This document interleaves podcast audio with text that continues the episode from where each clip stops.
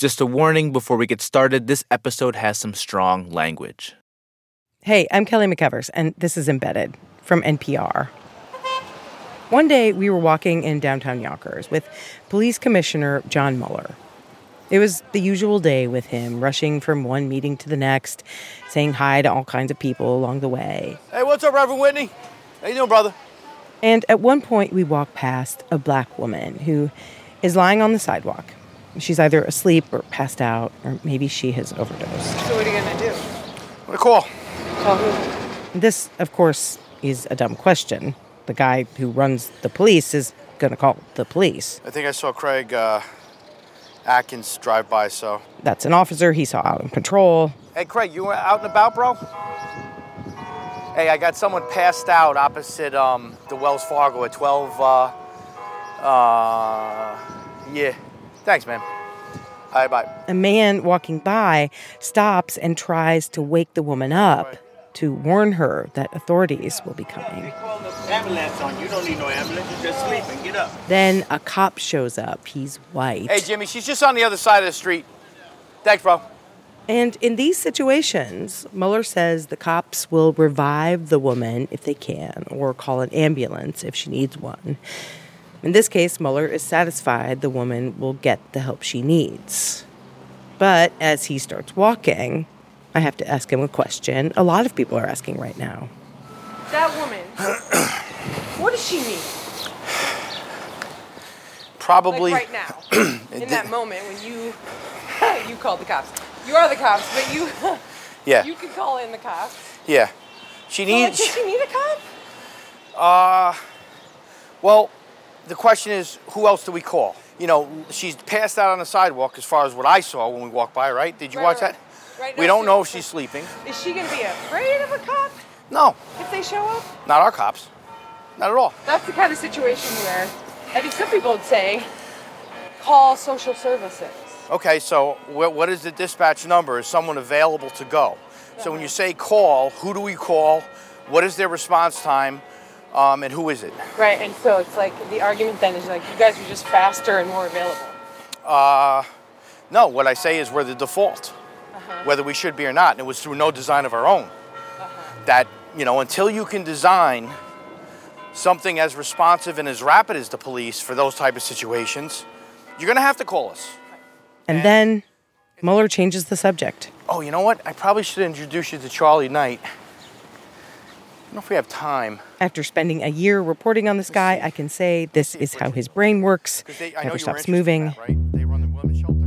But what Mueller is saying here, he has said to us many times yes, there should be a better way. And in some places, there is a better way. But at the time we were talking about this with him, Yonkers still did not have a better way. So that's what we're going to talk about in today's episode. What happens in Yonkers when the only response is the cops, and how alternatives to response are starting to work in the New York City area and around the country.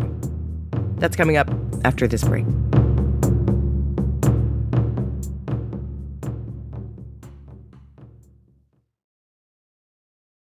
Okay, we're back.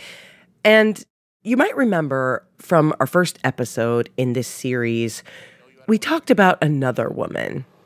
Her name is Sharon Atwell. She's a young black woman who's well known to the Yonkers police, who has addiction and mental health issues. And one day, when we were shadowing the cops, police were called by a gas station worker who said she was trying to light a gas pump with a lighter. Sharon later said she was trying to light a cigarette. Anyway, when a lot of cops, most of them white, showed up, oh, she was upset. I thought you meant like. goddamn business. Sharon, you better relax. You better relax. You better Stop relax. asking me dumbass questions. You better relax. I better relax. Yeah. Yeah. Calm down. Then Officer Sean Barry, who is black, de escalated. We're having a bad day today. That's all. It's okay. Sean eventually convinced Sharon to get into an ambulance and go to the hospital for a mental health check, where she spent the night. But then she was sent back out again.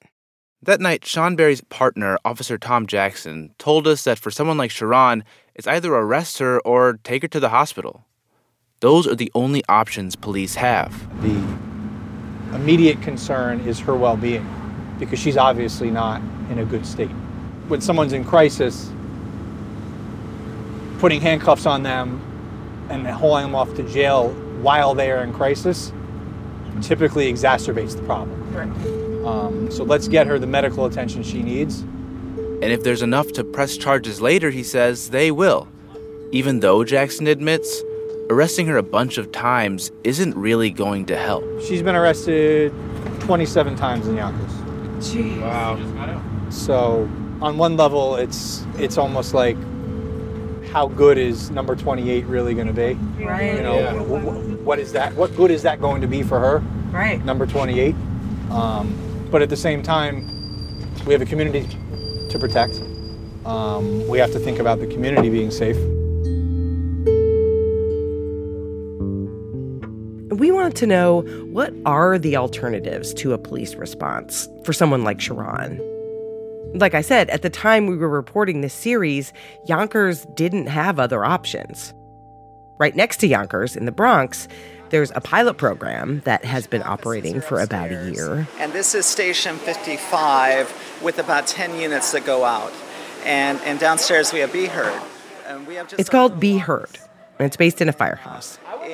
The idea is if someone calls 911 about a mental health crisis and there's no indication of a threat of violence, the call will be routed to be heard. In this part of the Bronx, there are a lot of calls like this. It's a neglected community with uh, mental health. And When a call comes in, an unarmed team of two EMTs, a social worker, and a supervisor will be sent out to help in vehicles that look like ambulances. In the first six months of the program, from June to November 2021, New York City says 911 operators diverted 22% of mental health calls to Be Heard teams. That is, in the few precincts where the program operates, in Harlem and the Bronx. And one thing that's different than a usual police or EMT response, the team tells us, is that it's okay to just take time. Sometimes up to an hour on each call. It could be someone who is, you know, actively seeing and hearing uh, voices, or someone who's experiencing suicidal thoughts for the first time. This is Morgan Evans. She's a full time social worker with the program. We often respond to calls at schools during my shift um, for kids who are experiencing suicidal thoughts. We also respond to people who maybe adults with developmental disabilities who also have different mental illness or different conditions, whether it's PTSD or uh, schizophrenia, bipolar. You know, a crisis is a vulnerable and a pivotal moment. You know, when we meet someone, sometimes we're meeting them on maybe one of the hardest days or hours of their life. While we're talking, a call comes in. Oh, you guys have to go. Oh, we gotta go. Okay. Okay. Okay. Could we be here when you get back and you could talk? The call came from someone who was struggling with depression, the Be Heard folks later told us. Morgan and the team worked with the person and then referred them to treatment.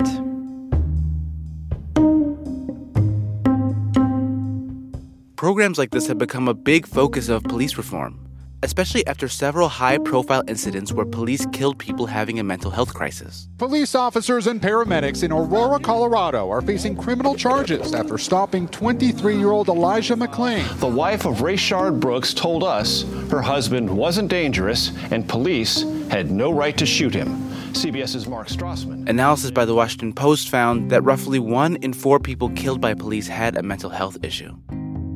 These days, a lot of cities are starting programs like Be Heard. Because research shows that most calls to police do not involve violent crime. One study found that fewer than 3% of calls were for situations involving a violent crime. And programs like this can cost cities less money. Why don't you just go ahead and say your name and your title? My name is Christie Thompson, and I'm a staff writer for the Marshall Project. Christie Thompson covers alternatives to response. We got on the Zoom with her to talk about them. I generally call them alternative crisis response or crisis response units. Christie says the idea of civilian response teams actually came from Eugene, Oregon. It's a college town of just under 200,000 people. In 1989, a program called Cahoots was started to respond to people who were having a mental health crisis.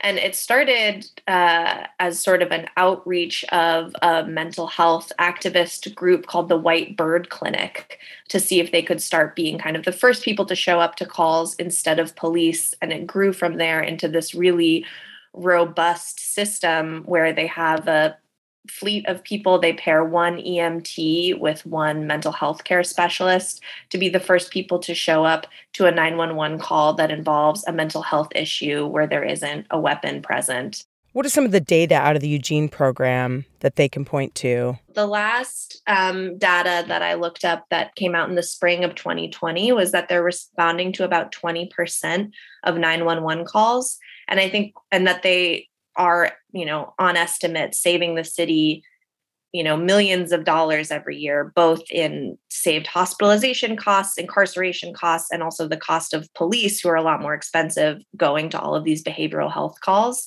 I think the most interesting data point too is that they only needed to call police backup in less than 1% of those calls.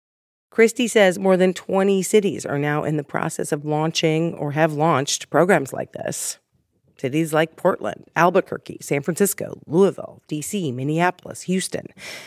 And she says new data suggests they're working. A big study just came out from Stanford University that looked at the STAR program in Denver, Colorado, and it focused on six months of their pilot program there. And they found that reports of less serious crimes in the neighborhoods where the STAR crisis response was operating fell by 34% in those neighborhoods. So that's both people who are not being arrested for having a mental health crisis because they're getting to see a mental health specialist on the street instead. The study also found that the city was saving hundreds of dollars in each interaction when they had a mental health specialist go out and deal with the situation on the scene, usually resolving it right then and there, instead of having to transport that person and maybe arrest them and incarcerate them and prosecute them or involuntarily hospitalize them for a short period of time. I asked Christie what the biggest challenges are to getting programs like these up and running. She says it's hard to know who the right person is to respond to every call. So, should a crisis response team be dispatched to a call that involves a weapon. Now, generally, if there's a gun, obviously that's going to be police response. But what if there's a knife or what if it's a suicide call? That seems like something that a crisis response team would be exactly the right people to deal with. But there's a fear that there might be violence, that there could be a weapon involved. And so, in a lot of places, those are still being handled by police. The same thing goes with calls that might be happening in a private residence, like a domestic violence call. You know, someone trained in de escalation could be really useful in that situation. But I think there's still a lot of fear of the unknown of, well, what happens if the worst case scenario and it escalates and someone, you know, one of those crisis responders gets hurt. But again, I, I kind of go back to that study that shows that less than three to 4% of the calls that we're sending police to actually involve violent crime. So we've gotten very used to the idea that we need an armed police officer to respond to all of these sorts of incidents because of that worst case potential scenario. Um, but I think a lot of cities are rethinking whether that's actually what they need. For Sharon Atwell in Yonkers, the gas station incident was not her last encounter with the police. She wasn't charged that day, but the police told us she was arrested nine more times after this, for a total of 36 times since 2016.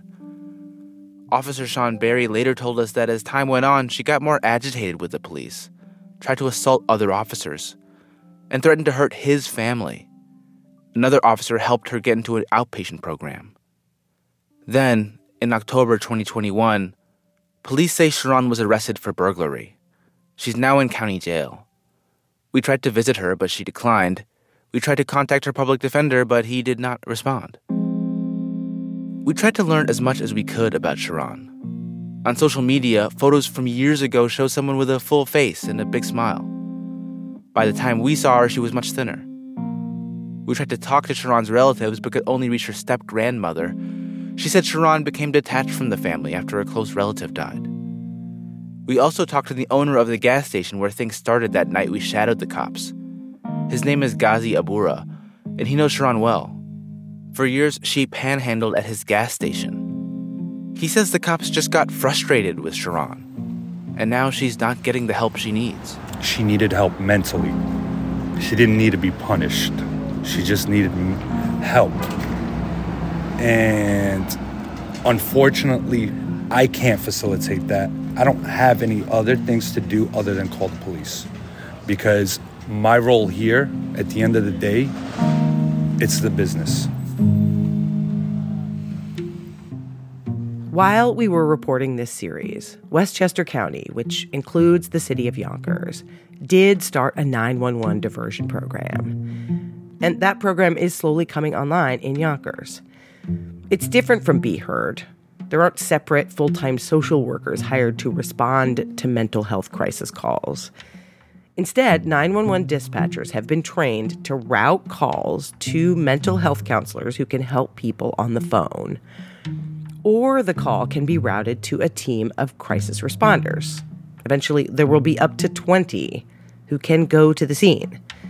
But I was told by county officials who run the program, these responders are often accompanied by the cops.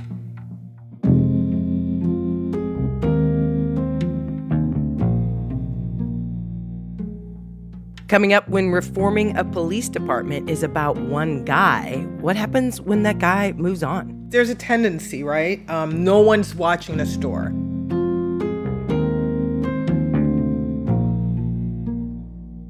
This episode was reported by Dan Girma and me with help from Jasmine Garsd. It was produced and mixed by Dan and also mixed by Lee Hale. It was mastered by Gilly Moon and edited by Jenny Schmidt with help from Bruce Auster and Tony Cavin. Our supervising producer is Liana Simstrom. Our researcher is Tracy Brandstrom. Our fact checker is William Brennan. Our lawyer is Micah Ratner. Our boss is Anya Grundmann.